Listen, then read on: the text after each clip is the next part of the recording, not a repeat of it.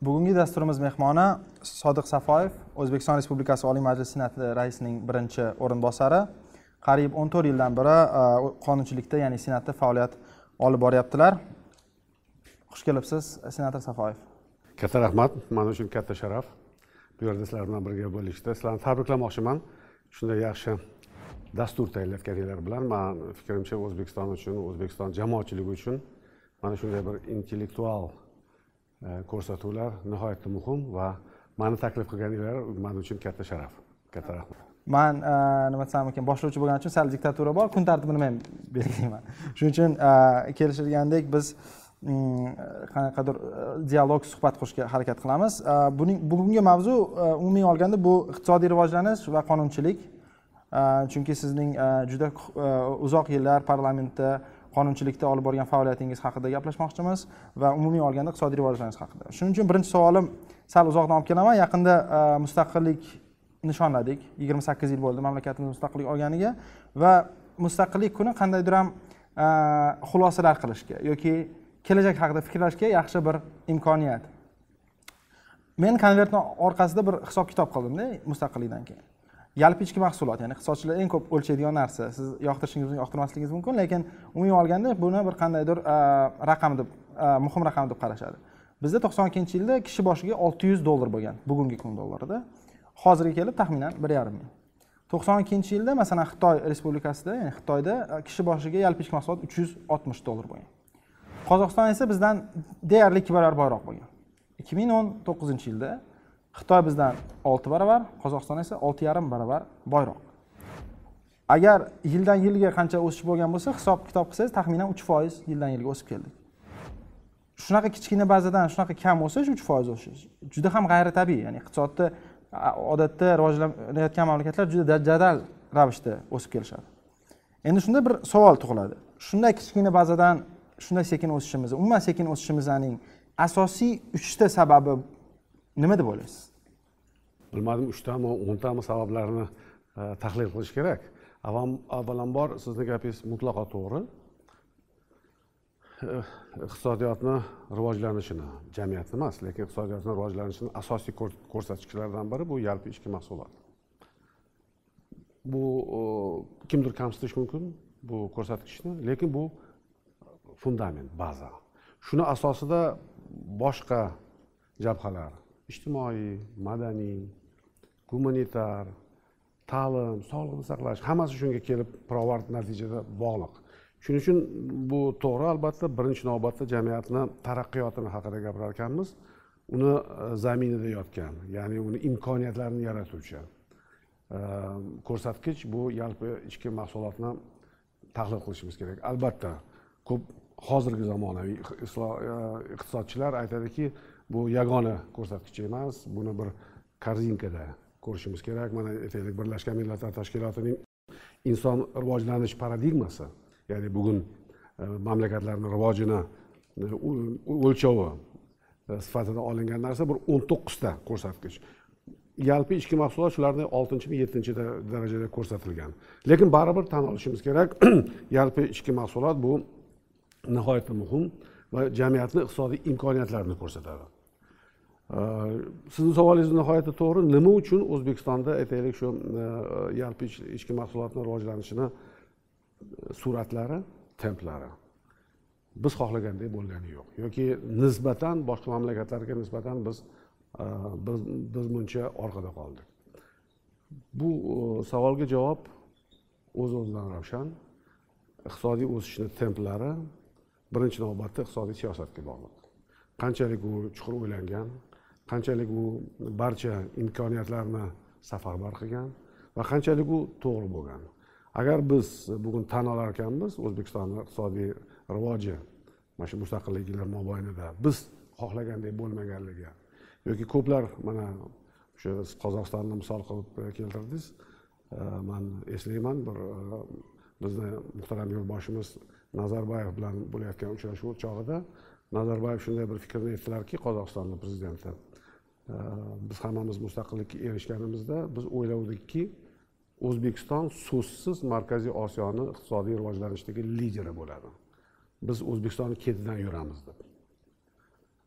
Chunki o'zbekistonni zamini iqtisodiy rivojlanish potensiali ilmiy potensiali insoniy potensiali boshqa mamlakatlarga qaraganda ancha yuqori. Lekin afsuski mana muayyan bir ma'lum sabablarga ko'ra biz shunga erisha olmadik lekin e, mana bugungi kunda e, bo'layotgan islohotlarni asosiy mazmuni ham mana shu e, yo'l qo'yilgan biz ortda qolganimizni bartaraf etish.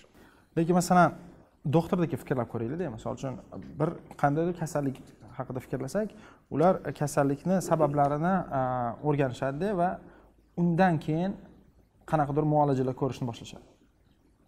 Shuning uchun ya'ni biz hozirgi islohotlar haqida fikrlayotganimizda diagnozni to'g'ri qo'yyapmizmi degan savol tug'ilyaptida. Ya'ni biz hozir aniq bilamizmi qayerda xato qildik va hozirgi islohotlar o'sha xatolarni qaytarish bo'lmaydimi degan ma'noda. Shunga sizdan so'rayotganim qayerda biz xato qildik deb so'rayapman. Ya'ni o'zingizni fikringiz ya'ni shaxsiy subyektiv balki fikringiz. Juda to'g'ri aytdingiz diagnoz qo'yish muhim. Man aytmoqchimanki mana sizni bizni suhbatimiz hozir. Shu diagnoz qo'yishni bir urinishlardan biri. O'zi umuman man o'ylaymanki shu jamiyatimizda oxirgi uch yil mobaynida yuz bergan e, o'zgarishlarning eng muhimi jamiyatda ochiq tanqidiy ruhda gapira boshladik hammamiz. Ko'plar aytadi nimaga ilgari gapirmas gapirmasdinglar deb e, bunga javob shunaqaki ilgari gapni ochig'i balkim biz gapirardik. Lekin bugunga o'xshagan ommaviy axborot vositalari yo'q edi. Bugunga o'xshagan ijtimoiy tarmoqlar yo'q ediki shu gaplarni tarqatishgan gapiradigan odamlar bor edi gapirilgan edi turli darajada e, turli shaklda. Lekin umuman olganda biz barchamiz ko'rib turayotgan edikki o'zbekiston rivojida ayniqsa iqtisodiy rivojida muammolar bor. Endi diagnoz deganingizda mani fikrimcha asosiy sabablardan biri sabablari ko'p albatta. Biz boshidan e, iqtisodiy rivojlanishni konseptual ya'ni uni e, dasturiy nuqtai nazardan ishlab chiqilmadikda o'zbekiston arosatda qolib ketdi. Na sotsialistik e, tizimni saqlab qoldi na chinakam bozor iqtisodiyotiga o'tib ketdi. Na chinakam o'zini tashqi bozorlarga ochdi na shu ichki e, bir qandaydir avtarkiya tizimini mukammal ravishda rivojlantirdi. Ya'ni mana shu arosatda qolib ketganligi na u na bu bo'lganligi bu iqtisodiy rivojlanishni aniq dasturi yo'qligini bilindi masalan aytaylik agar biz bozor iqtisodiyotiga o'tgan o'tayotgan bo'lsak o'tishni xohlasak birinchi navbatda xususiylashtirish kerak. Birinchi navbatda xususiy mulkni daxlsizligini ta'minlashimiz kerak. Birinchi navbatda tashqi sarmoyadorlar investorlar kelish uchun ular uchun muhit yaratishimiz kerak. Moliyaviy tizimimiz shunga bog'lanishi kerak. Bizda e, afsuski shularni udda ola olmadik. Hammamiz birgalikda va bunda barchani e, o'zini ulushi bor. Qo'sh tirnoq ichida shu jumladan qonunchilik nuqtai nazaridan hukumatni faoliyati ichidan. Lekin manimcha mana shu jamiyat qanday rivojlanadi? Uni dasturi strategik bir qandaydir mo'ljallarni manzillarni qo'ymaslik qo'ymaslik faqatgina bugungi kundagi masalalarni yechib kelinishi mamlakat e, ishchillik bilan olib bormaganligini ko'rsatdi. Mana endi hozirgi e, bizda birinchi urinish bo'ldi. Shunday programmani yaratish. Bu bilasizlar besh yillik strategiya yaratildi. E, bilasizmi bu bir muhim bir aqida bor. Prinsipial umumiy masalalarni hal qilmasdan juziy alohida masalalarni hal qilib bo'lmaydi. Oldin biz uchun aniqlashimiz kerak qanday jamiyatni qurmoqchimiz? Iqtisodiyotni qaysi prinsiplar asosida qurmoqchimiz? E, nimaga erishmoqchimiz? Mana shundan keyin har bitta sohani har bitta tarmoqni rivojini biz belgilashimiz mumkin. Hozir siz javobingizda nazarboyev gapini keltirdingiz. Hozirgi iqtisodiy adabiyot ham nazarboyev gapiga qandaydir ma'noda qo'shiladi o'zbekiston haqida. Chunki iqtisodiy taraqqiyot degan fan bor development economics deyiladi. U yerda ikki fikrlov turi bor. Biri jeffri saks degan iqtisodchi tomonidan nima degan masalan oldinga surilgan desa bo'ladi. Uning fikri qanaqaki kambag'al yoki rivojlanayotgan mamlakatlarga rivojlangan mamlakatlar juda ko'p foyda yordam berish kerak. Ya'ni quduq qurib berish kerak yo'l qurib berish kerak maktab qurib berish kerak masalan больница qurib berish kerak shunaqa bo'lgandan keyin ular sekin sekin oyoqqa turib olib rivojlanib ketadi degan bir fikrni oldinga surgan. Boshqa iqtisodchilar bor uni institutsional iqtisodchilar deydi ular aytadiki yo'q deydi. Mamlakatda hamma shu infrastruktura sog'liqni saqlash shu kabi narsalar bo'lsa ham mamlakat rivojlana olmaydi deydi. Shu masalada yaqqol namuna o'zbekistonni keltirishadi. Ya'ni to'qson ikkinchi yilda bizda deyarli yuz foizlik ehm, masalan vaksinatsiya anaqasi deyiladi. Ya'ni insonlar vaksinalar olishadi. Yoki hammada deyarli sakson to'qson foizda suv borligi elektr tarmog'i borligi infratuzilma normal deyarli yuz foizi savodlik. savodlik shu kabi narsalar bo'lib turib ham rivojlana olmadikda. Ya'ni bu institutsional iqtisodchilar aytadiki institutlarni yaxshi qilaylik deydi hozir misol uchun afrikada yoki okeaniyada. Keyin taraqqiyot keyin maktablar quriladi deydi. Boshqa bir fikr borki yo birinchi maktablarni infratuzilmani quraylik keyin nima deydi taraqqiyot bo'ladi. Ya'ni shu debatda o'zbekiston mamlakat sifatida yoki iqtisodiy tarixi ikkinchi maktab uchun qanaqadir namuna. Lekin keling man hozir diagnoz haqida gapirganda sizga bir qandaydir yordam berishga harakat qilaylik diagnoz qo'yishga. Duglas nord degan institutsional iqtisodchi bor e, nobel mukofoti sovrindori u insoniyat tarixidagi barcha mamlakatlarni rivojlanishini o'rganib chiqqan tarixchi. Va u e, aytadiki mamlakatlar rivojlangan mamlakatlar bilan rivojlanmagan mamlakatlar orasida bitta farqi bor. Uchta shart omillar bajarilishi jamiyat nuqtai nazaridan birinchi shart elitalar o'zi uchun istisnolar emas balki qonun yaratishadi. Ya'ni qonun bu elitalarning qandaydir konsensus fikri. Ikkinchisi tashkilotlar ya'ni davlat tashkilotlari bo'ladimi jamiyat tashkilotlari bo'ladimi shaxssizlanishi ya'ni tashkilot va institutlari ularni boshqaruvchi insonlarni yoki shaxslarni deb emas balki institutsion vazni deb kuchli yoki kuchsiz. Ya'ni office of the presidency deyiladi masalan ofis degan uchinchisi kuch ishlatish organlari jamoaviy nazorat ostida. Ya'ni rivojlanmagan mamlakatlarda e, elitalar kuch ishlatish e, organlarini qandaydir masalan ta'sir doiralarini bo'lish uchun va boshqa narsalar uchun ishlatiladi. Ya'ni e, rivojlangan mamlakatlarda esa kuch ishlatish organlari masalan parlamentlar ko'p mamlakatlarda parlamentlar nazorat qilishadi ya'ni jamoat nazorat qiladi. Shu uchta sharti bor. Sizningcha bizda iqtisodiy o'sish templari past bo'lganini hisobga olsak shu uchta shartdan qaysi biri yaxshi bajarilmagan deb o'ylaysiz? Yoki qaysi biri yaxshi bajarilgan deb o'ylaysiz?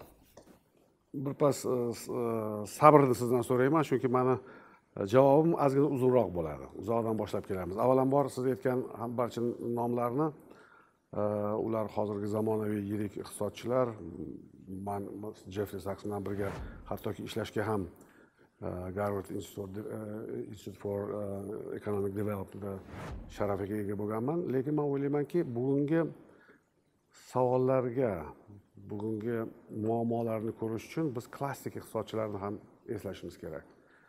Siz so'rayotgan savolni agar bir boshqacha shaklga keltirsak rivojlangan davlat bilan rivojlanmagan jamiyatni farqi nimada? degan savolga javob topishimiz kerak. O'shanda biz balkim to'g'ri bo'ladi. Bilasizmi bu oxirgi e, bir yuz yigirma yil mobaynida iqtisodiyot sotsiologiya falsafa fani shu savolga javob topishga harakat qildi ko'p birinchi navbatda biz maks veberni ulug' nemis e, sotsiologi iqtisodchisi falsafasini eslashimiz kerak. Chunki mana siz aytayotgan gaplaringizni masalan aytaylik e, jamiyatni ratsional qurish va hukumatni byurokratik ya'ni bitta e, shaxsga emas shaxssizlantirish ya'ni tashkilotlarni shaxssizlantirish uni veber isbotlab bergan ya'ni zamonaviy jamiyatni birinchi ko'rsatkichi jamiyat uni rahbar qilish bir qandaydir shaxsga bog'liq emas lekin u strukturaga institutga bog'liq deb undagi masalan aytaylik volt rosto undagi masalan aytaylik mana hozirgi zamonaviylardan fransis fukuyama boshqalar ularni hammasini eslaydigan bo'lsak mana ularni hammasini umumlashtirib birinchi navbatda biz aytishimiz kerakki zamonaviy ya'ni rivojlangan modernizatsiya jarayonini boshidan kechirgan jamiyat to'rtta eng muhim uni e, parametrlari bor. Juda sodda. Birinchisi barcha rivojlangan davlatlar sanoatga e, asoslangan jamiyatlar. Ya'ni hech qachon qishloq xo'jalik ulushi baland bo'lgan jamiyat rivojlangan bo'lmaydi. Bu bir. Ikkinchisi ular urbanizatsiya jarayonini kech boshidan kechirgan qaysiki ko'proq aholi shaharlarda yashaydi. Uchinchisi savodli jamiyat. Ya'ni bu yerda e, o'rta ta'lim umumiy ta'lim va oliy ta'lim tizimlari rivojlangan va jamiyat e, fan va ma'rifat yuqori darajada bo'lgan e, jamiyatlar. Va nihoyat to'rtinchisi bular hammasini hozirgi ibora bilan inklyuziv deydi ya'ni qamrab oluvchi. Bu yerda shunchalik e, jamiyatda barcha tabaqalar barcha sinflar e, jamiyatni har bitta stratasi deymiz ular jamiyatni rivojlantirishini rivojlantirish masalalarida bevosita yoki bilvosita ishtirok etishga nafaqat haqqi balki mexanizmlari bor. U ya'ni faqatgina e'lon qilingan emas. Shuni mexanizmlar orqali ular hal qila oladi. Qonunlarni qabul qilishda qarorlarni hukumatni faoliyatiga baho berishda va shundan shundan kelib kelgan holda har bitta bugungi e, rivojlangan e, jamiyatni beshta e, aytaylik uni nima deydi ko'rsatkichi bor xususiyatlari bor. Birinchisi ularda mana shu jamiyatlarda mana hozir endi shuni qiyoslab ko'raylik qaysi biri o'zbekistonga to'g'ri kelmayapti. Man hozir bitta shu anaqa e, aytmoqchiman. Siz aytayotgan narsalarcha man e, sabab bilan asorat orasida iqtisodchilar farq qiladi e, fikrlashga harakat qiladida nima birinchi kelyapti degani siz aytgan narsa savodxonlik urbanizatsiya sanoatlashish bular mani shaxsiy fikrim adabiyotni o'qish fikrimdan bular boy jamiyatlarning xususiyatlari. Bu xuddi anavi gazetalarda ko'p yozadiyu masalan deydi ko'p nima deydi? Ko'p sayohat qiladigan odamlarni umri uzoq bo'lar ekan deydida aslida sayohat emas insonni hayotini cho'zib beradigan. Balki bu yerda ko'rinmayotgan o'zgaruvchi bu boylik. ya'ni boyroq odam ham yaxshiroq e, sog'liqni saqlash xizmatlaridan foydalanadi ham sayohatga boradi. Shunga korrelyatsiya ya'ni bu narsa bilan bu narsani korrelyatsiyasi sabab va asorat mexanizmini aytmaydi o'shanga man o'ylayapman urbanizatsiya ham xuddi shunday ya'ni tuxum birinchimi yoki ha tovuqmi tovuq birinchimi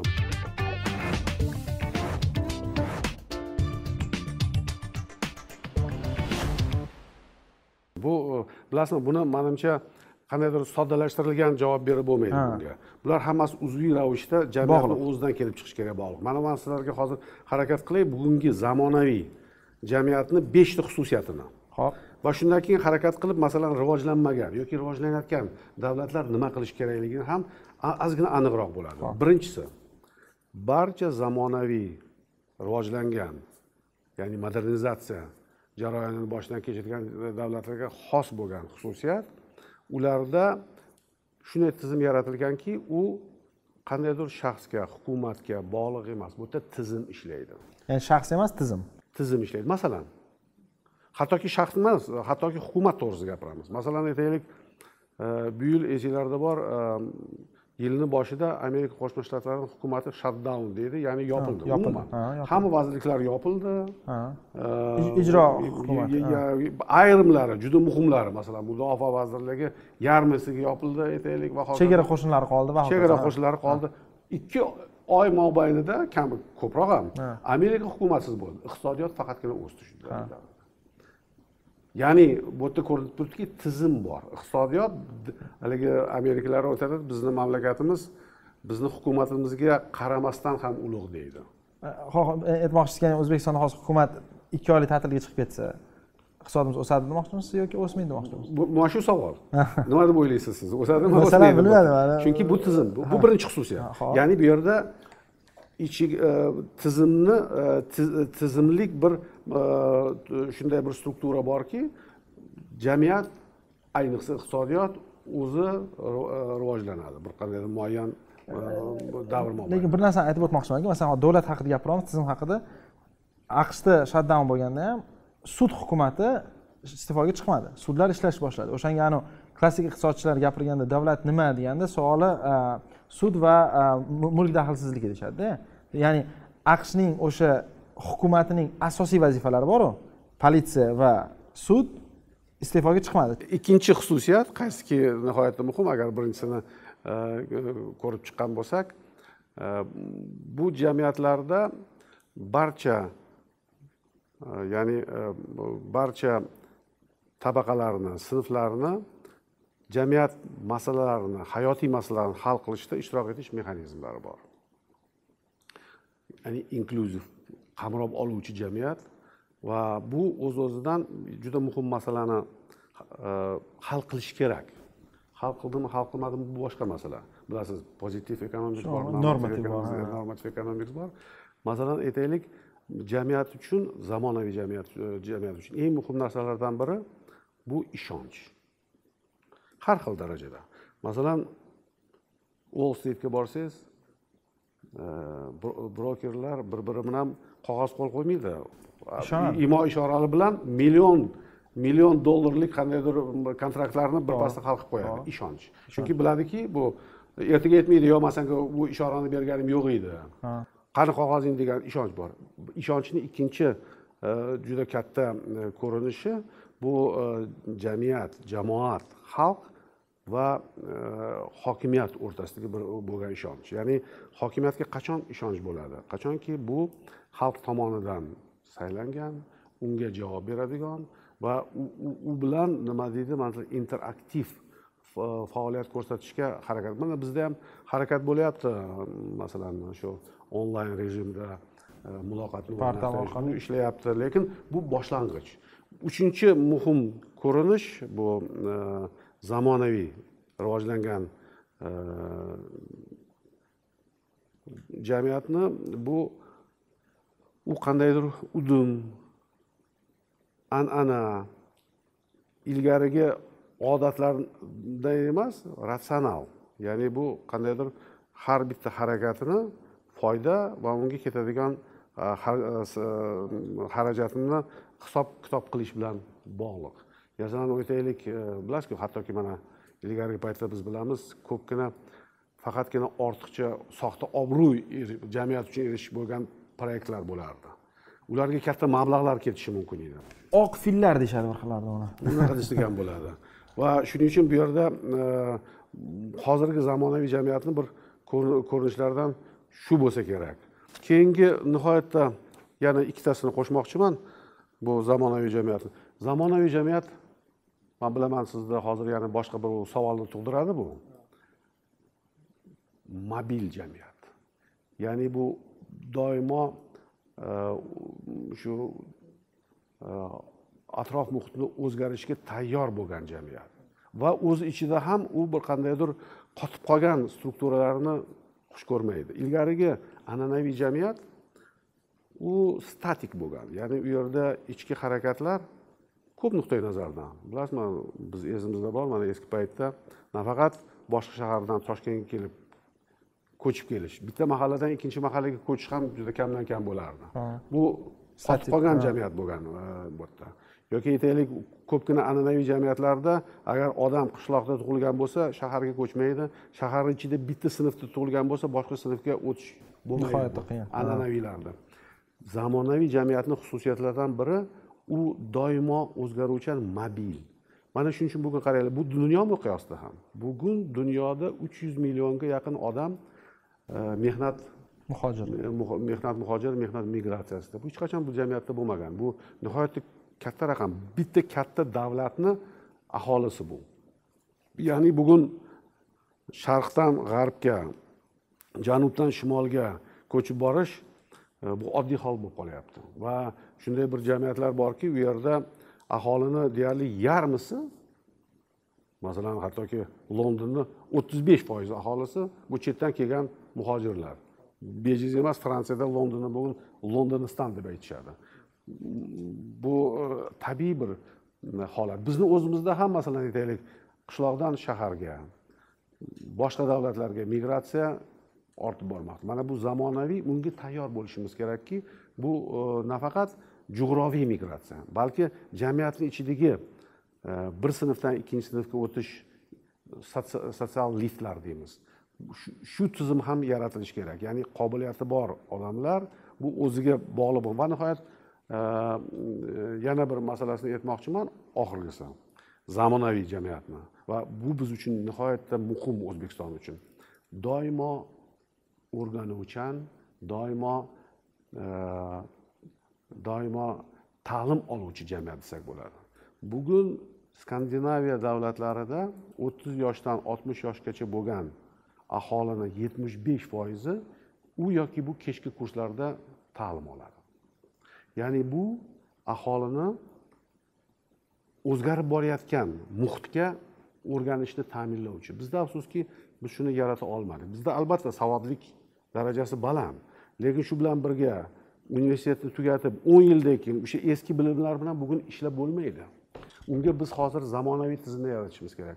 Va nihoyat mana hozir siz o'z mana gapimni bo'lib gapirganingizda bir masalani aytdingiz uni hammasini umumlashtirib aytadigan bo'lsak zamonaviy jamiyatni asosida ikkita muhim andoza tamoyil yotadi. Birinchisi bu erkin xususiy yoki xususiy erkin iqtisodiyoti xususiy mulkchilik va qonun ustuvorligi. Mana shu ikkalovi bo'lmasa zamonaviy davlat bo'lmaydi. Mingta quduqlar ariqlar maktablar quring yo'llarni quring barcha imkoniyatlarni yarating. Agar mana mana shu ikkita ingredient deymiz ya'ni buni e, bunga e, shu ikkita shu omil bo'lmasa biz zamonaviy jamiyatni qura olmaymiz. Mana mana shu yerdan man davom ettiraman qarang siz aytdingizki beshta xususiyati bor dedingiz. Xususiyatlardan biri masalan doimiy ta'lim olish mobillik va hokazolar. Man hozir yana qaytib anavi e, tovuq tuxum masalasiga qaytmoqchimanda. Meni fikrimcha bu narsalar rivojlangan va raqobati kuchli jamiyatlarning xususiyatlari xolos. Ya'ni bizda doimiy ta'lim bo'lgandagina boylik bo'lmaydi aksincha boylik bo'lgandagina doimiy ta'lim bo'ladi. Nimaga uni aytyapman? Chunki masalan raqobat bardosh raqobat kuchli bo'lsa misol uchun mehnat bozorida raqobat kuchli bo'lsa insonlar o'zining inson kapitali ustida ishlamasa bozordan qolib ketadi. Mobillik ham xuddi shunday narsa. Qachon mobillik boshlangan deylik misol uchun g'arbiy yevropada yoki aqshda? Industrializatsiyadan keyin ya'ni e, mehnat bozorida talab kuchaygandan keyin e, insonlar bir joydan ikkinchi joyga ko'chgan. Masalan aqshni tarixida eng katta ko'chish bu e, qora tanlilarni janubdan shimolga ko'chishi anaqa haqlar berilgandan keyin. Lekin ularda ham masalan mobilni mobillik juda ham E, katta masala bo'lib kelgan. Hozirgacha misol gettolar bor e, va hokazo ya'ni eksplitsit e, diskriminatsiya bor. Implissit diskriminatsiyani undan oldin aytdingizki inklyuziv bir institutlar ya'ni hammani qamrab oluvchi. Ya'ni shu tariqa juda ham ko'p rivojlangan jamiyatlarda ham bu aytib o'tgan narsalaringizni muammolari ko'p. Man hozir bizni muhokamamizni o'zimizni qo'ylarimizga qaytib borib aytmoqchimanki bizda ya'ni o'zbekistonda aynan o'zbekistonda kerakli bo'lgan narsalardan kerakli bo'lgan shart bo'lgan omillardan qaysi birlari yomonroq bajarilyapti? Ya'ni bizda misol uchun nima deb o'ylaysizlar deyarlik qonunlarda muammomi sudlarda muammomi masalan mulk daxlsizligida muammomi? Qaysi fundamental muammoni eng katta bir diagnoz deb o'yladingiz shuni ustidan ishlashni e, aytardingiz bo'laman mana shu uchtasidan qaysi birini tanlardingiz avvalambor yana bir bor Э, uzr so'rayman man э, savolingizni э, bevosita bergan savolingizga javob berishdan oldin ozgina nazariy bu e, nazariy asoslarga qaramoqchiman. Chunki e, bilasizlarmi biz e, ozgina esdan chiqazib qo'yyapmiz bir ulug' mutafakkirni karl marks bu noto'g'ri. Bu bugun biz bilamiz har bitta g'arbiy universitetda siz ham yaxshi bilasiz iqtisodchilar albatta karl marksni o'qiydi. Professional sotsiologlar o'qisa kerak tarixchilar lekin yo'q bizni masalan bizni farzandimiz ham iqtisodiyotni o'qigan ular karl marks majburiy compulsory readingga kirgan amerika universitetlarida. Man u to'g'ri deb o'ylayman uni yaxshi bir fikri bo'lgan eng katta amaliy narsa bu yaxshi nazariya deb aytadi mana shu nazariy nuqtai nazardan sizni savolingizga javob berishdan oldin man bir narsani aytmoqchimanki qani qarab ko'raylik boshqa davlatlarda mana shu modernizatsiya qanday o'tgan ya'ni rivojlanish o'tgan. Uni asosiy ikkita yo'li bo'lgan doimo. Birinchi mamlakatlarda birinchi spontan bo'lgan mamlakatlarda bu albatta biz uni uchta r deb aytamiz. Revolyutsiya reformatsiya va renessans shu uchta yo'ldan boshlangan. Bu e, jamiyatni batamom o'zgartirgan orqaga qaytib bo'lmaydigan yo'ldan qolgan boshqa jamiyatlar ikkita yo'l bilan. Birinchisi yoki yetib oluvchi modernizatsiya deydi. Ya'ni o'tib ketgan davlatlar bilan raqobat nuqtai nazaridan ularga yetib olish nuqtai nazaridan ularni tajribasiga olish. Ikkinchisi uni sotsial mimikri deb aytadi. Ularga taqlid qilish tadbiq qilib ularni masalan aytaylik ular o'zini taqlid qilish va o'xshatishga harakat qilish bu hozir ham bor biz ko'rib turibmizki hamma rivojlanmagan jamiyatlar shu rivojlangan jamiyatlardagi institutlarni o'zida ham imitatsiya qilishga harakatlari bor. Ko'p yillar mobaynida masalan aytaylik ko'p davlatlarda parlament bo'lgan u masalan aytaylik faqat imitatsiya bir dekor sifatida bo'lib kelgan. Yoki masalan aytaylik demokratiya institutlari ham tuzilgan lekin ular faqat bir qandaydir nima deydi obro' uchun lekin real harakat qiluvchi institutlar emas sud ham va hokazo. Bizni afzalligimiz o'zbek bugungi kundagi jamiyatlarni nafaqat o'zbekiston boshqalarni biz boshqa davlatlarni tajribasidan o'rganishimiz mumkin. Ularni albatta ko'r ko'rona o'zbekistonga tatbiq etish masalasi gapirayotgani yo'q. Masalan aytaylik bir xillar o'ylaydiki bu xato bo'lgan va ko'p mamlakatlarda inqirozga olib keldi. Ko'r ko'rona g'arbdagi bo'lgan tajribani ko'chirib kelish. Masalan? Uni vesternizatsiya deb aytiladi. Masalan aytaylik bilasizmi man katta siyosatda ishlayotganligim bo'yicha bir xil mamlakatlarni ko'rsata olmayman chunki ertaga ularga javob savol javob bo'lishi mumkin ular tarafdan. Mayli tushunaman siz diplomatsiz shuning uchun bu yerda balkim mani siyosiy korrektность nuqtai nazaridan man aytishim kerak emas lekin alohida siz bilan xususiy suhbat vaqtida man aytib o'taman. Vesternizatsiya hech qachon yaxshilikka olib kelmagan. Ya'ni ko'r ko'rona ko'r ko'rona uni masalan tatbiq etish masalasi. Lekin tajribasini o'rganish bu muhim masala. Mana hozir bizni siz savol berdingiz qaysi nuqtai nazardan bizda o'zbekistonda biz muhim bizni yo'nalishlarda qayerda biz qolyapmiz. Qayerda biz qolyapmiz so'rayapman. Man shu borada boshqalar uchun javob bermayman aytaylik. Juda hamma hammani har bitta institutni bahosini berishu mani vakolatimga ham kirmaydi. Kelinglar biz parlament haqida gapiraylik doimo biz bu haqida man gapirib kelganman. Ilgari ham hozir ham bizni parlamentimizda qonun chiqaruvchi qonun yaratuvchi funksiyalari yumshoq qilib aytaylik takomillashtirishni talab etadi. aytaylik bizda anchadan bir vaqt keldi qonunlarimizni boshqa davlatlardan ularni masalan aytaylik asosiy andazalarini olib o'zbekchaga ag'darib chala chulpa ularni qabul qilish yoki umumiy qonunlarni aytaylik рамочный deydi. Shunday qonunlarni qabul qilish e, vaqti o'tib ketdi. Bizda vaqti keldi. Qonunlarni to'g'ridan to'g'ri amal qiluvchi qonunlar. Ularni yaratish oson emas. Aytaylik ular katta hattoki hajm nuqtai nazaridan bo'ladi. Ular yangi darajadagi professionalizmni talab qiladi. Bu demak bizda mana hozir mm, parlamentimizga umid qilamiz. Saylovlardagi yangi professional birinchi navbatda huquqshunoslar iqtisodchilar Э, siyosatshunoslar kelishadi va ular mana shunday qonunlarni yaratishga qodir bo'ladi. Mana o'zbekistonni islohot qilish uchun parlament nuqtai nazaridan bu eng muhim masalalardan biri. Yana bir masalasini aytaylik bu yerda man e, balkim sizni savolingizni beriladigan savolni oldini olib aytmoqchiman parlament nimadan boshlangan? Byudjetdan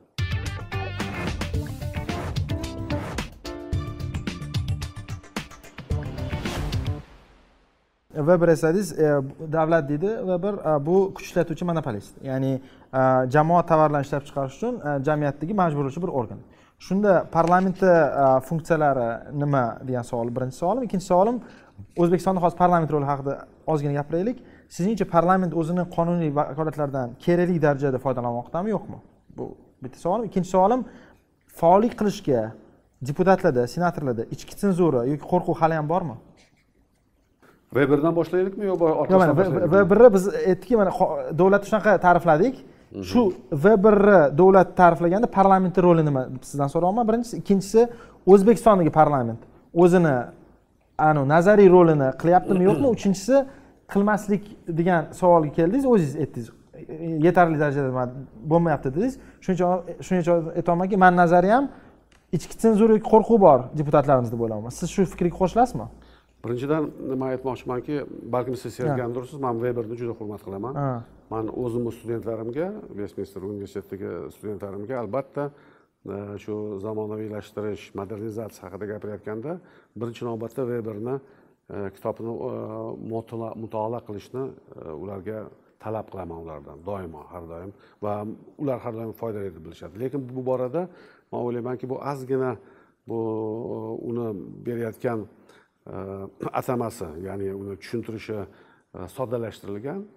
Э, kelinglar yana shu asoslarga qaytaylik. Har bir jamiyatda э, hokimiyatni uchta bo'g'ini bor.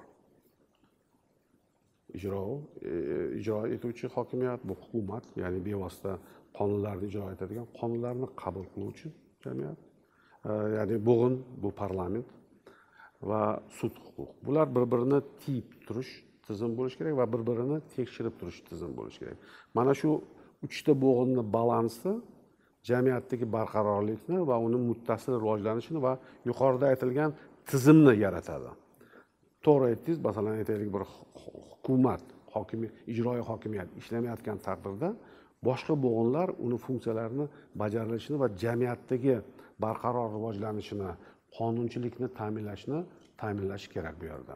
Bu tushunarli. Demak ko'rdikki parlament bu hokimiyatni uch bo'g'inlaridan biri. Bu tushunarli. Bu o'ylaymanki hammaga yetkazishimiz kerak. Bu klassik ikkinchidan parlamentni zamonaviy parlamentni. Tarixi ham rivojlanib kelishi biz hammamiz bilamizki birinchi navbatda e, mamlakatlarda masalan angliyada shundan boshlanganki soliqni terib olishga yordam berish parlamentni birinchi funksiyalaridan biri bu byudjetni shakllantirish va shu byudjetni taqsimlanishini nazorat qilish. Qanday olinyapti? Ko'p yillar mobaynida bizni parlamentimiz bundan chetlatgan edi. Nomiga bir qandaydir agregatlashgan umumiy raqamlarni berib ularga avtomatik ravishda ovoz berish orqali e, parlament o'zini ko'rsatib e, ko'rsatardi va aytaylik o'z funksiyasini bajargan bo'lyapti. Mana shu to'g'ri aytaylik bugungi kunda byudjetni ko'rib chiqish oylab ketyapti parlamentda. Har bir qo'mitasida har bitta raqamlarni e, hukumat himoya qilish kerak va shundan keyin parlament shundan keyin ham tanqidiy bir mulohazalar bilan uni tasdiqlayapti tasdiqlamayapti. Endi hozir vaqti keldi biz ko'rib turibmizki oylab bo'layotgandan keyin hozir xavf tug'dirilyaptiki byudjetni yilni boshiga ega bo'lmaslik. Shuning uchun balkim byudjetni ko'proq ikki uch yillik byudjetni tasdiqlash vaqti kelgandir. Bu ham yangi parlamentni talab qiladi. Ikkinchidan mana hozir man e, aytmoqchimanki parlament doimo jamiyatni bir nima deydi nusxasi shu jamiyatni u yerdagi tizimni jamiyatni rivojlanish darajasini bir ko'rsatkichi. Bugungi parlamentimiz albatta hozir jadal o'zgarib kelayotgan o'zbekiston jamiyatiga mos bo'lishi kerak. Agar bugungi o'zbekiston bilan o'zbekistondagi e, muhit bilan uch yil oldingi o'zbekistonni qiyoslasangiz biz batamom boshqa jamiyatni ko'ramiz. Bu oson emas. Biz ko'rib turibmizki bu ko'p e, muammolarni ham e, ochiqchasi gapirishga odamlarda bir xillarda qandaydir qanoat hosil bo'lmasligi ham paydo bo'ldi. Bu ham tabiiy. Lekin shu bilan birga mana bugungi parlamentimiz qay darajada bugun mos deganingizga man aniq aytishim kerakki parlamentimiz o'zgarishi kerak albatta. Va biz o'ylaymizki mana siz aytayotgan ichki senzor bu shu jumladan boshqa jabhalardan bor. Lekin bizni parlamentimizga ham xos hali o'tmishni inertsiyasi ya'ni o'tmishda o'rganib qolingan bir qandaydir bizni yondoshuvlarimiz qarashlarimiz har bitta masalani oldin kelishib ruxsat olib qilish e, zamoni o'tib ketdi. Mana bugungi parlamentimiz albatta o'zgarishi kerak bu davyuroqroq jasoratga ega bo'lgan va xalq oldida mas'uliyatini to'la e, sezgan holda xalqqa kelajagiga xizmat qiladigan parlament bo'lishi kerak. Man fikringizga qo'shilaman oxirgi uch yildagi islohotlar bo'ldi. E, o'sha yerda asosiy qilingan islohotlar manimcha qonunchilikdagi qonun yaratilishdagi islohotlar ham prezident va hukumat tomonidan bo'ldi. Masalan valyuta liberalizatsiyasini oling boshqa masalalarni oling. Hammasida qanaqadir ham e, ijro hukumati qaror yoki farmoyish chiqaryapti va Ehm, qandaydir islohotlar bo'lyapti. Misol uchun valyuta sotish. Lekin buni e, parlament qilmayapti. E, man shu darajada o'ylaymanki ya'ni to'g'ri bizda misol uchun prezident yoki hukumatda qonunchilikda qanaqadir faollik qilish haqqi bor. Konstitutsion e, belgilangan haqlari bor. Lekin asosiy qonunni yaratuvchi organ bo'lmish parlament bu narsada ortda qolyapti deb o'ylayman. Mani shaxsiy fikrim. Qo'shilasizmi fikrga yo'qmi? Man avvalambor sizga aytmoqchimanki bugungi islohotlar haqida gapirar gapirar ekanmiz. Biz shuni hammamiz e, e'tirof etishimiz kerakki bularni tashabbuskori bir aytaylik katta jasorat bilan boshlagan bu bugungi prezidentimiz yo'lboshimiz. Shavkat miromonovich mirziyoyev sizni gapingiz mutlaqo to'g'ri. E, islohotlarni yangi g'oyalarni ko'p nuqtai nazardan inqilobiy g'oyalarni ilgari surgan shaxs shu kishi. Mana bugun jamiyatimizda o'zgarayotgan masalalarni tan olishimiz kerak. Parlament bizni parlamentimiz orqada qolganligi ham bu ham bu nima deydi bu yerda hech kim bahs qilmaydi. Va shuning uchun ham mana bu kelajak mana shu dekabrda bo'lib o'tadigan e, saylovlar yangi parlament yangi senatni nafaqat markazda balki joylarda mahalliy kengashlarni ham shakllantirish uchun katta bir qadam bo'lishi kerak. O'zi bilasiz hozir bundan oldin aytdingiz parlament soliq va byudjet qilish uchun yaratilgan institut bo'lgan. Masalan o'sha angliyadagi magna karta deyiladi rus tilida великая хартия вольностей qabul qilishni ma'nosi britaniyada qirolni soliq siyosatidan chetlanish ya'ni qirol parlamentni nima roziligisiz soliqlarni oshira olmaslik degan bir qog'oz bo'lgan. Shu qog'ozdan keyin parlament tashkil topilgan va umumiy olganda dunyodagi parlamentarizm ham qandaydir ma'noda o'sha ijro hukumatining soliq va byudjet ustidagi hukumatini cheklash bilan shug'ullangan va ularga qandaydir qarash bilan shug'ullangan. Endi hozirgi parlamentlar ham misol uchun aqsh parlamenti ham masalan davlat yopilib qoldi aqshda u yerda ham parlament bilan prezident orasidagi bir e, murosaga kelmaslikdan ya'ni parlamentni eng muhim vazifasi soliq. Hozir bizda soliq kodeksi yozilyapti o'zbekistonda. Lekin mani fikrimcha hozir soliq kodeksi bizda soliq qo'mitasi yoki moliya vazirligini kabineti ichida yozilyapti. Parlamentda masalan e, qanaqadir muhokama bo'lyapti qanaqadir iqtisodchilik kelmayapti. Anavi masalan man aqshda e, borganmanda kongressga o'zim shtatimda. O'sha ana kongressmenlar o'tirib qanaqadir e, ayni bir qonunni bir qismi haqida mandan so'raydi. Nima bo'lyapti qanday bo'lyapti? Biz o'zbekistonda hozir nima uchun soliq kodeksini parlament yozmayapti? Va shu yozmasligida qanaqadir ijro hukumatdan nimaga uchun talab etilmayapti? Nima uchun so'ramayapsizlar? Nima uchun anaqa qilmayapsizlar? Talab etmayapsizlar? Noto'g'ri gapingiz noto'g'ri gapmi? Ho'p mutlaqo noto'g'ri.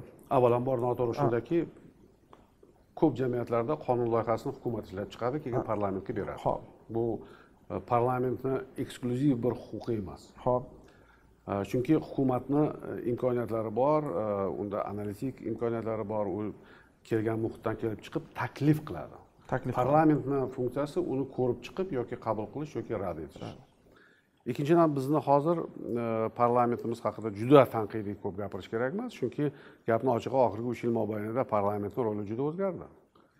E, e, mana xabaringlar bormi yo'qmi? Bu yil bu yildan boshlab bosh vazir bizni senatimizga va qonunchilik palatasiga har chorak yilni choragida hisobot beradi. Va bu hisobotlar bir qandaydir xo'ja ko'rsinga o'tayotgani yo'q.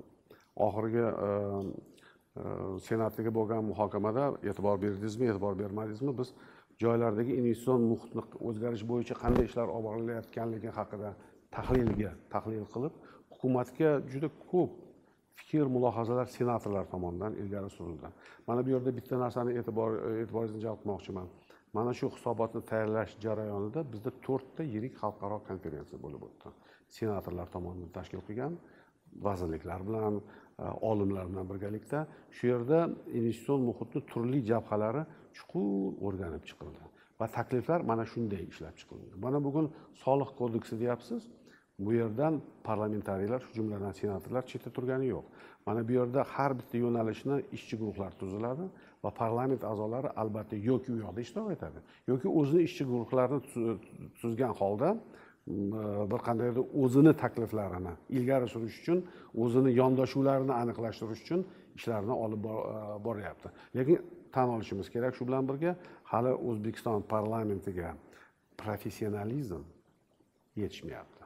Bu yerda yangi parlamentimizga birinchi navbatda biz e, bu yerda aytamizku xalq tomonidan saylangan birinchi navbatda. Lekin shu bilan birga e, populist emas lekin chuqur bilimga ega bo'lgan professionallar yoki hukumatdan berilgan takliflarni baholab uni puchini puchga sarasini saraga ehm, bo'lishga ega qobil bo'lgan odamlar kela bilishi kerak.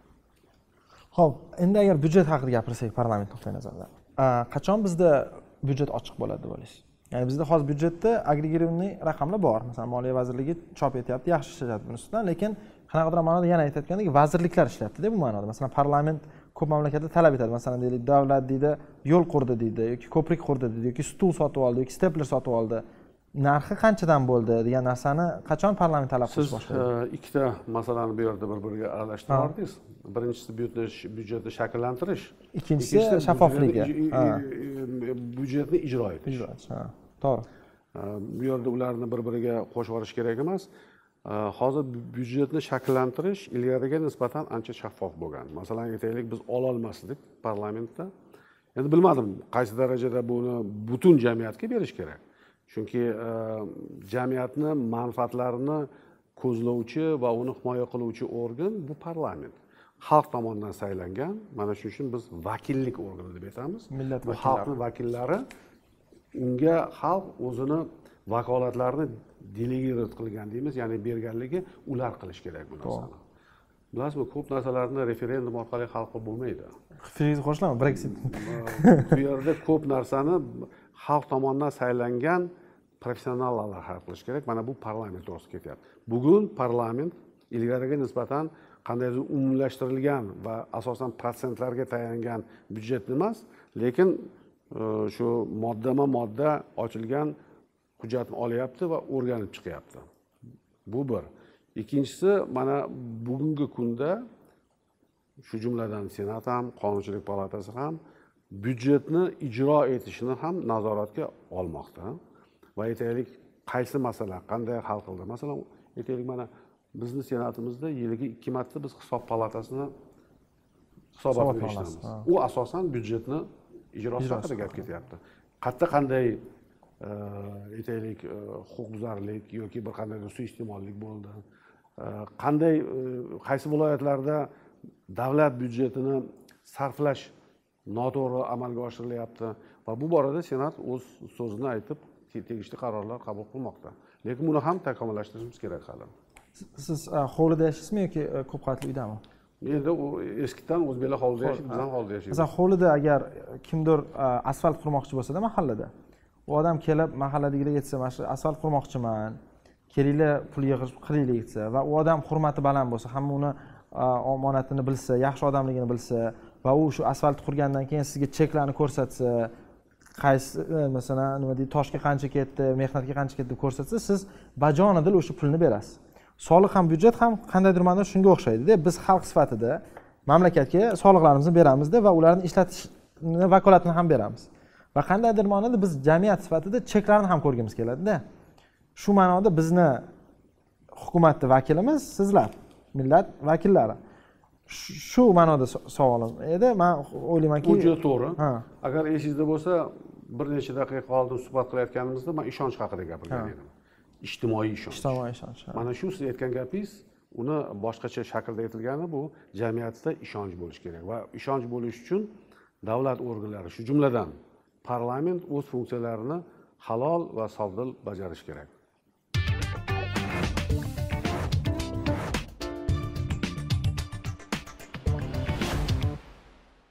Fiskal desentralizatsiya haqida gapiraylik. Bilsangiz hozir oxirgi paytda e, e, mahalliy hokimiyatlar ancha ko'p mablag'larga ega bo'lishdi va o'zlariga mablag'larni yo'naltirish haqqiga ham ega bo'lishdi. Shu shu ma'noda e, ya'ni parlament savol qanaqa? Bizda ko'p hokimlar parlament ya'ni mahalliy parlamentda a'zolari bir xillar desa kun tartibini belgilovchi insonlar hisoblanishadi to'g'rimi? Qanday masalan hudud hokimlari viloyat hokimlari mahalliy parlamentni a'zolari to'g'rimi? Ular ham ijro hokimiyatida o'tirishadi ham qonun yaratuvchi organda o'tirishadi. Hozir fiskal desentralizatsiya bo'ldi ya'ni ularning mahalliy parlamenti pul bo'lyapti. Pul bo'layotgan odam ham ijro qiladigan odam bitta odam bo'lyapti. Ham bu yerda bu qanaqadir muammo emasmi? Muammo.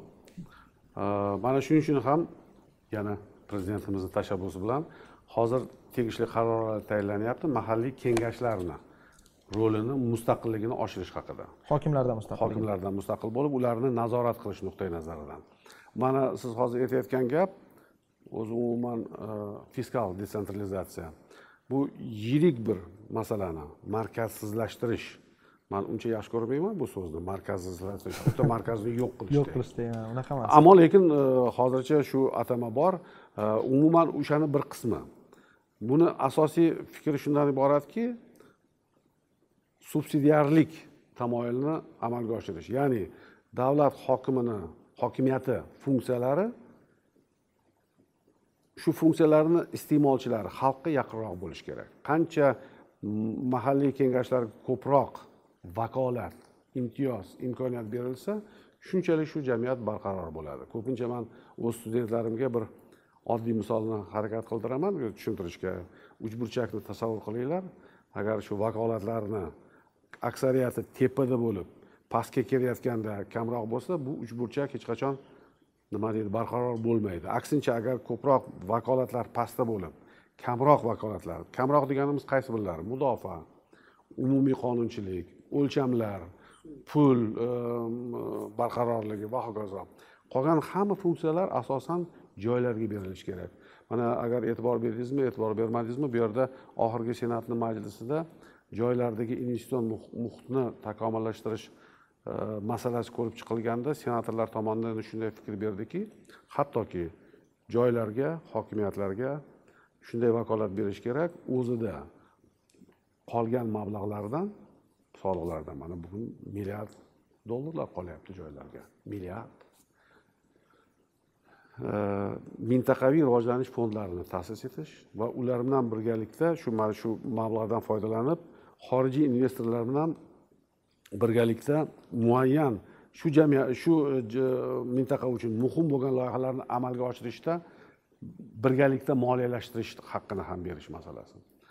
Albatta bu bitta shaxs hokimni qarori bilan bo'lishi kerak. Buni albatta mahalliy kengashlar tasdiqlashi kerak. Ular ko'rib buni shu bilan birga bu qandaydir korrupsion sxemalarni oldini olish uchun ham jamoat ochiq bo'lishi kerak bu narsalarga shundan umuman korrupsiyani asosiy sababi nima deb o'ylaysiz o'zbekistonda? Korrupsiyani asosiy sababi sababi eskidan bu bilasizmi aniq bu yerda bir yangi narsani man ixtiro etmayman. Korrupsiyani bu vakolatni sotish qachonki davlat hukumat bevosita iqtisodiyotga kirib borish darajasi baland bo'lsa shu jamiyatda korrupsiya darajasi baland bo'ladi. Qanchalik masalan aytaylik alohida e, davlat mutasaddi vakili yo'q yoki ha deyish haqqi ko'p bo'lsa unga bog'liq bo'lishiga litsenziyalar berish ruxsatnomalarni berish unda albatta bir qandaydir imkoniyat paydo bo'ladiki shundan suiiste'mol qilish yoki davlat sotib olish sxemalari. Har bitta joy faqat o'zbekiston uchun xos emas. Bilaman. Sharqiy yevropada ham boshqa joylardan davlat agar xorijiy oldi sotdi operatsiyalarga kirsa o'sha yerda korrupsiya baland bo'ladi. Demak korrupsiyaga qarshi kurashish birinchi birinchi navbatda aytaylik e, qamash yoki jazo berish emas bu ham kerak. Balki bu ham kerak masalan. Lekin birinchi navbatda korrupsiyani ildizlari hokimiyatni hukumatni iqtisodiyotdagi e, ulushini balandligi bilan bog'liq endi senator safoyev haqida gaplashaylik. Siz kuningizni aytib bering qonun loyihalari ustida ishlashga e, haftada qancha vaqtingiz ketadi? Agar aynan qonun loyihalari haqida. U juda qiyin bu savolingizga javob berish. Birinchidan Ehm, mani vakolatlar ehm, doirasiga mani vakolatlar vakolatlarim doirasiga. Avvalambor avvalambor xalqaro munosabatlar senatini undan tashqari e, investitsion muhitni yaxshilash turizmni rivojlantirish parlamentlararo muloqotlar e, kiradi. Bu boradagi qonunlar kelganda kelganda. Ular har doim emas. Biz albatta buni kunlab kerak bo'lsa kechalab ekspertlarni chaqirgan holda biz bunga ko'p vaqtni ajratamiz. Doimo emas lekin ko'pincha biz shu bilan bog'liq. Undan tashqari bilasizlar hozir senatga shu jumladan xalqaro nuqtai nazardan ko'p ko'pgina mutasaddi rahbarlarni tayinlash funksiyasi berilgan. Masalan elchilar. Ularni tayinlash o'z o'zidan bo'lmaydi. Ularni suhbatlash ularni saralash ularni tayyorgarligini tekshirish. Bu ham bitta shaxs emas bir qandaydir jamoa fikriga tayangan holda olib boriladi. Bunga ham ko'p vaqt ketadi. Bizda mana o'zbekistonda hozir xalqaro ilgari hech qachon bo'lmagan e, xalqaro parlamentlararo e, muloqot rivojlanib bormoqda. Tasavvur qilasizmi mana shu oxirgi yigirma yetti yil mobaynida bizda hamma bilan bor edi parlamentlararo munosabatlar. Yevropa davlatlari osiyo davlatlari qo'shni davlatlar ham yo'q edi. Umuman yo'q edi. Mana bugun birinchi bor biz aytishimiz mumkinki qozog'iston bilan qirg'iziston bilan tojikiston bilan birinchi bor qo'shma parlamentlararo komissiyalar ta'sis etildi va ular masalan oxirgisi qirg'iziston bilan bizda o'sh shahrida bo'lib o'tdi. Biz umumiy gaplar emas chegaralardan o'tish alohida qanday bo'lyapti? Chegaralar masalasi yechimi qanday bo'lyapti? Savdo sotiq munosabatlariga xalaqit beruvchi qonuniy me'yoriy hujjatlar qanday shunday masalalarni ko'rib chiqilmoqda. Qaysi ishga siz ko'proq vaqt ajratishni xohlardingiz lekin hozir ilojingiz yo'q. Endi bizni e, senatimizga va umuman parlament uchun juda muhim masala. Bu parlamentni analitik qobiliyatini kuchaytirish. Faqatgina masalan aytaylik bir fikrni aytaylik e, aytaylik mana e, amerika qo'shma shtatlarini kongressini oladigan bo'lsak ularni analitik xizmati to'qqiz yuz odamdan iborat. Faqatgina xalqaro masalalar bo'yicha ular saksonta professor oliy e, o'quv yurtlarini katta ilmiy xodimi bo'lgan o'z vaqtida odamlar ishlaydi. Albatta ular senatorlarga parlament a'zolariga kongressmenlarga har bitta masalani chuqur ko'rib chiqish uchun yordam beradi. Bizda man o'ylaymanki yaqin kelajakda biz ham shunga harakat qilishimiz kerak. Parlamentni har bitta parlamentariyni har bitta senatorni har bitta qo'mitani analitik ya'ni tahliliy imkoniyatini imtiyozlarini kuchaytirish bilan kengaytirish bilan shug'ullanishimiz kerak. Endi qaysi ishga kamroq ajratmoqchisiz lekin hozir ilojingiz bo'lmayapti ya'ni bitta ish qilyapsiz ko'p vaqt ketyapti lekin shuni kamroq qilsam bo'lardi deb o'ylayapsiz. Endi man o'ylaymanki bu faqatgina manga emas e, bizda endi mana har bir tizimda hukumat tizimida hisob kitoblar hisobot berish qog'ozlarni to'ldirish majlislarda o'tirish bu kerak. Lekin payt nihoyat nafaqat jismoniy nuqtai nazardan hattoki psixologik nuqtai nazardan soatlab endi masalan aytaylik bir qandaydir majlis bo'layotganda hammaga so'z berishingiz kerak. So'z bergandan keyin ana sizga o'xshab bizda haqqimiz yo'q diktatorlik qilib ularni to'xtatishga va gapini siz endi e, sizga mumkin. Chunki mana siz galstuksiz o'tiribsiz.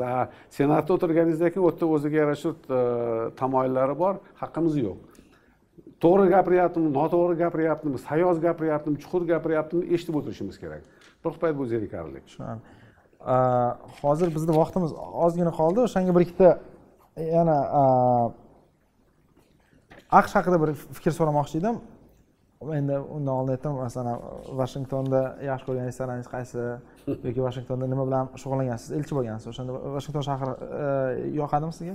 Vashington juda yaxshi ko'raman. Man vashington birinchidan amerika qo'shma shtatlarini boshqa shaharlariga nisbatan ko'proq yevropa bizni shaharlarimizga o'xshaydi. U nima deydi?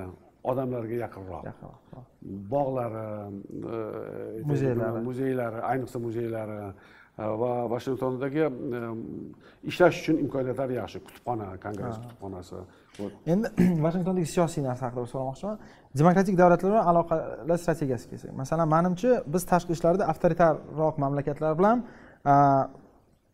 ularni falsafasini ularga nisbatan tashqi siyosiy strategiyasini yaxshiroq tushunamiz deb o'ylayman bu mani shaxsiy fikrim hozir tushuntiraman nimada nima ma'nodaki biz ko'pincha chet mamlakatlar hukumatlari bilan yoki yetakchi siyosatlar bilan yoki tashqi ishlar vazirligida ishlovchi byurokratlar bilan misol uchun aqshda e, departament bor e, state department bilan va shu kabi odamlar bilan yaxshi aloqalar o'rnatamiz ya'ni ularni mamlakati bilan ularni hukumati bilan. Lekin demokratik davlatlarda xususan amerikada bilsangiz anu siyosat juda tez o'zgaradi juda keskin o'zgaradi va falsafa ham juda tez o'zgaradi. Shu ma'noda ularda hukumat a'zolari bilan e, yaxshi munosabat qanaqadir ham zaif va ko'p yillik emas. Ya'ni unaqa non sustainable deydiyu. Shunda ko'p boshqa mamlakatlar misol uchun isroil birlashgan arab arab amirliklari singapur kabi mamlakatlar aqshdagi falsafasi tashqi e, ko'proq ovoz beruvchilar bilan ya'ni ilmiy institutlar bilan e, qanaqadir think tanklar bilan mana massachusets avenuesida joylashgan o'zbekiston elchixonasi ro'parasida brookings bor american enterprise institute bor chap qo'lida peterson institute bor man masalan mana shu aprelda e, borganimda singapur singapurdagi moliya vaziri brukingsda ma'ruza o'qidi. Va hokazo hokazo ular mana shu baa isroil va singapur kabi mamlakatlar qanaqadir ovoz beruvchilar bilan elita bilan universitetlar bilan aloqa haqida juda ko'p qayg'urishadiki e, lekin hukumat bilan aloqalari unchalik masalan unchalik ko'p qayg'urishmaydi deb o'ylayman biz bizchalik.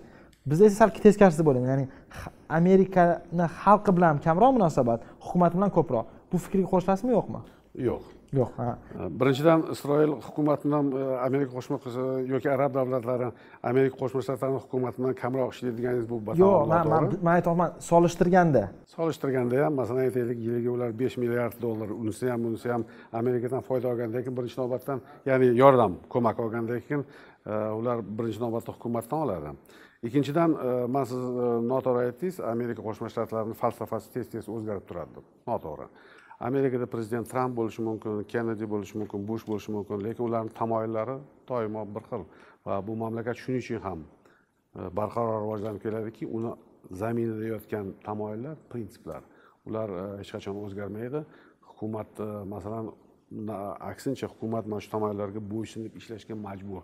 Boshida saylov oldi uni shiorlari qanday bo'lishidan qat'iy nazar kelgandan keyin o'zgaradi. Mana masalan trampni prezidentligida ham shuni ko'ryapmiz.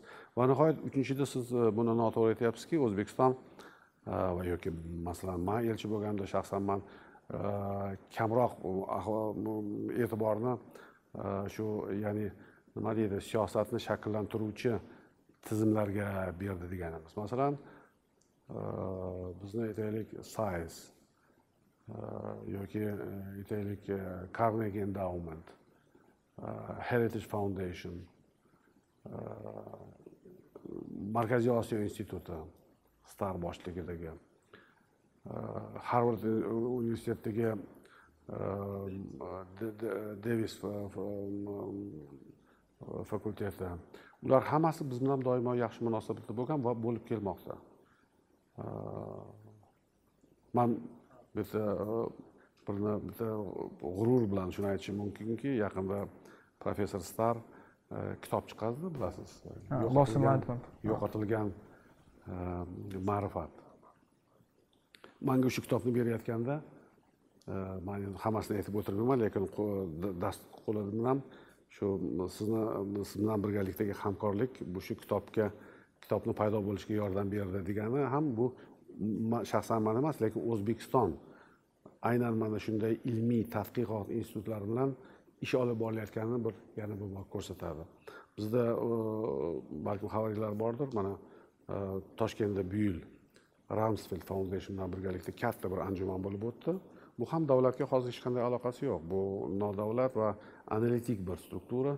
Bu ham e, mintaqani mintaqadagi vaziyatlarni o'rganish va bu yerdagi hamkorlikni rivojlantirishga qaratilgan bir tuzilmalardan biri. Man hozir bu savol berganim sababi nimada bo'ldiki? Rossiya bilan aqshni hozir e, sovuqlashish haqida aqshdagi siyosatshunos olimlarni fikricha ular aytyaptiki sovuqchiligini asosiy sababi rossiya e, aqshga bo'lgan siyosati ko'proq insonlarga emas hukumatga bo'lganligi uchun insonlarni sentimentlari rossiyaga nisbatan unchalik iliq bo'lmadi deyishyapti. Ya'ni bu bir siyosatshunoslarni fikri e, va o'shanda nima deydi inson bilan insonlar orasidagi aloqalar haqida savol bermoqchi bo'ldim. Ya'ni bizda aqshliklarga nisbatan e, deylik masalan studentlar almashuvi olimlar almashuvi masalan hozir toshkentda world influencers congress bo'ldi. Juda ham anavi instagramdagi qanaqa twitterdagi yulduzlar keldi.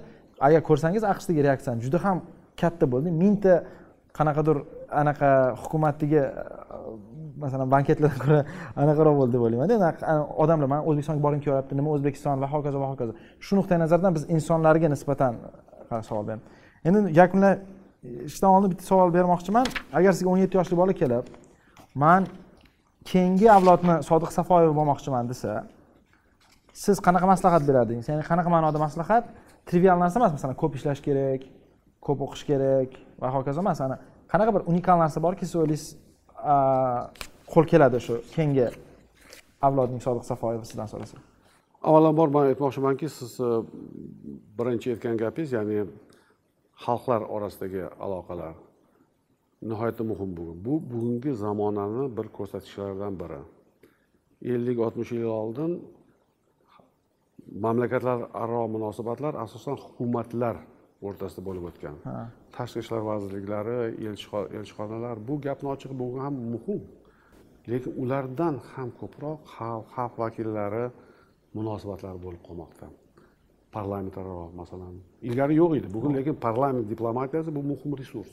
Bu ikki tomonlama munosabatlarga chuqurlik beradi. Ya'ni ularga barqarorligini e, ta'minlashni bir ko'rsatkichlardan biri bundan ham tashqari hozir xalqlar xalq diplomatiyasi degan ibora paydo bo'ldi. Masalan aytaylik birodarlik shaharlar mana o'zbekiston va o'zbekistondagi toshkentdagi sietl va boshqalari. Yoki masalan xitoydagi bizni birodarlik shaharlarimiz koreyadagi hindistondagi bular juda katta ish beryapti bizga. Yaqinlashtirish uchun odamlarni hukumatsiz hukumatlarsiz bevosita bir bilan aloqa qilish uchun. Hattoki mana siyosatchilikda shunday bir ibora paydo bo'ldiki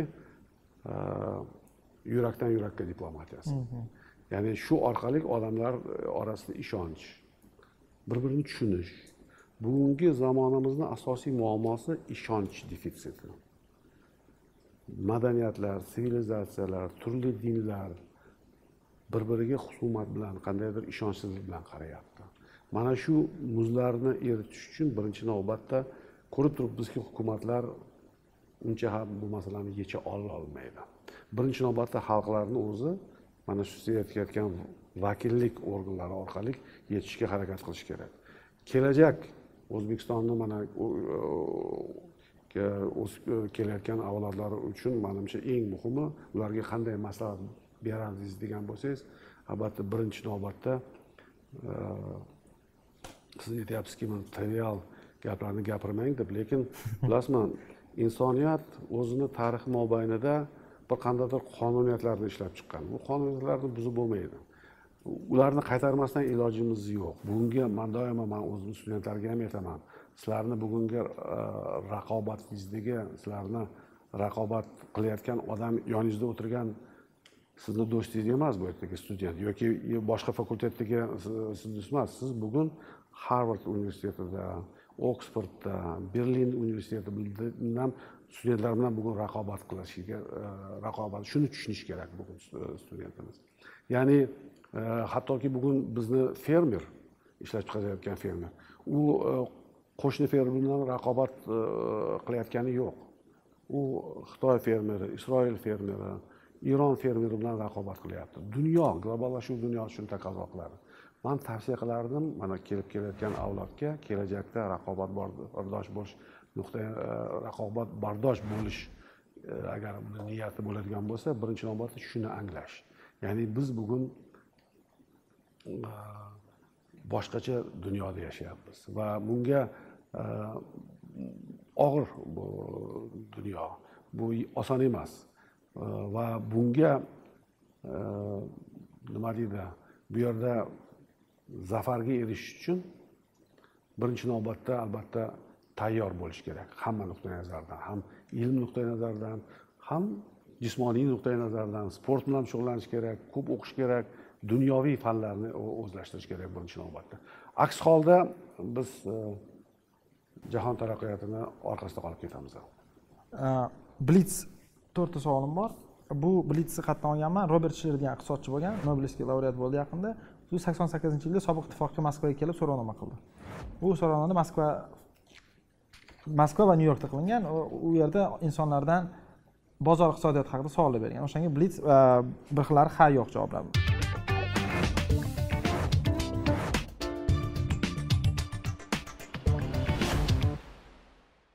Bayram paytida gulga talab yuqori bo'lgani tufayli uning narxi ko'tariladi. Gul sotuvchilari gullarning narxini ko'tarishi adolatdanmi? Endi bilasizmi iqtisodiyotda adolat adolatsizlik masalasi yo'q. Yo'q endi bu yerda so'rovnoma ha yoki yo'q misol uchun nima deb o'ylaysiz? Bu yerda ha yo'q deb javob bo'lmaydi. Bu bozor iqtisodiyoti. Javob berishga ho'p gul yetishmovchiligidan kelib chiqishiga qaramasdan davlat gul narxini oshirishga cheklov qo'yishi to'g'rimi yo'qmi davlatni har bitta iqtisodiyotga aralashuvi noto'g'ri. Yo'q. Yo'q. Jamiyat siyosiy qarashlari o'zgacha insonlarga toqat qilmasligi kerakmi? Toqat qilish kerak. Masalan odamlarga haddan ziyod erkinlik berilsa jamiyat buzilib ketishi mumkin. Bundan ko'ra qat'iy tartibga asoslangan jamiyatda yashash afzal. Qo'shilasizmi yo'qmi? Bu bilasizmi? Bunday soddalashtirilgan aytib bo'lmaydi bu masalani. bu yerda jamiyat bu jamiyat. O'zi jamiyatni asosiy muammosi alohida shaxsni xudbinligi bilan umumiy jamiyat manfaatlarini balansini topa bilish. Har bitta shaxs egotsentrик o'zini o'ylaydi. Lekin uni manfaati uni qiziqishlari jamiyatga ziddiyat zi- ziddiyatli bo'lishi mumkin. Ularni umumlashtiruvchi o'zini mexanizmlari bor. Masalan aytaylik ulardan biri bu din. Bu- buni man aytganim yo'q buni mashhur ibn xaldun ming yil oldin o'zini muqaddimasida Muqaddimasida. tushuntirib ketganki bu jamiyatni birlashtiruvchi konsolidatsiya qiluvchi faktorlardan biri. Shuning uchun biz buni bilishimiz kerakki buni e, soddalashtirilgan javob berib bo'lmaydi bu yerda siyosiy va diniy qarashlardan qat'iy nazar. Har kim so'z erkinligiga ega bo'lishi shart. Albatta bu yerda so- so'z erkinligi bo'lishi kerak. Albatta cheklovlar bor bu yerda. O'ziga nisbatan bu jamiyat o'zi qo'ygan cheklovlar. Uni hammamiz bilamiz man uni qaytarib o'tirmayman ho'p og'ir jinoyatlarda gumon qilinayotgan shaxs sudsiz qamalishi mumkinmi? Qo'shilasizmi qo'shilmasin juda ham og'ir jinoyat qilgan inson. Man hozir bilmayman qanday javob berish lekin bizda sud qarori bilan Sud qarori, ya'ni u e, jinoyatni yomonligi sudsiz qilishga bahona bo'lmasligi kerak. Sud rahmat. A, senator safoyev rahmat kattakon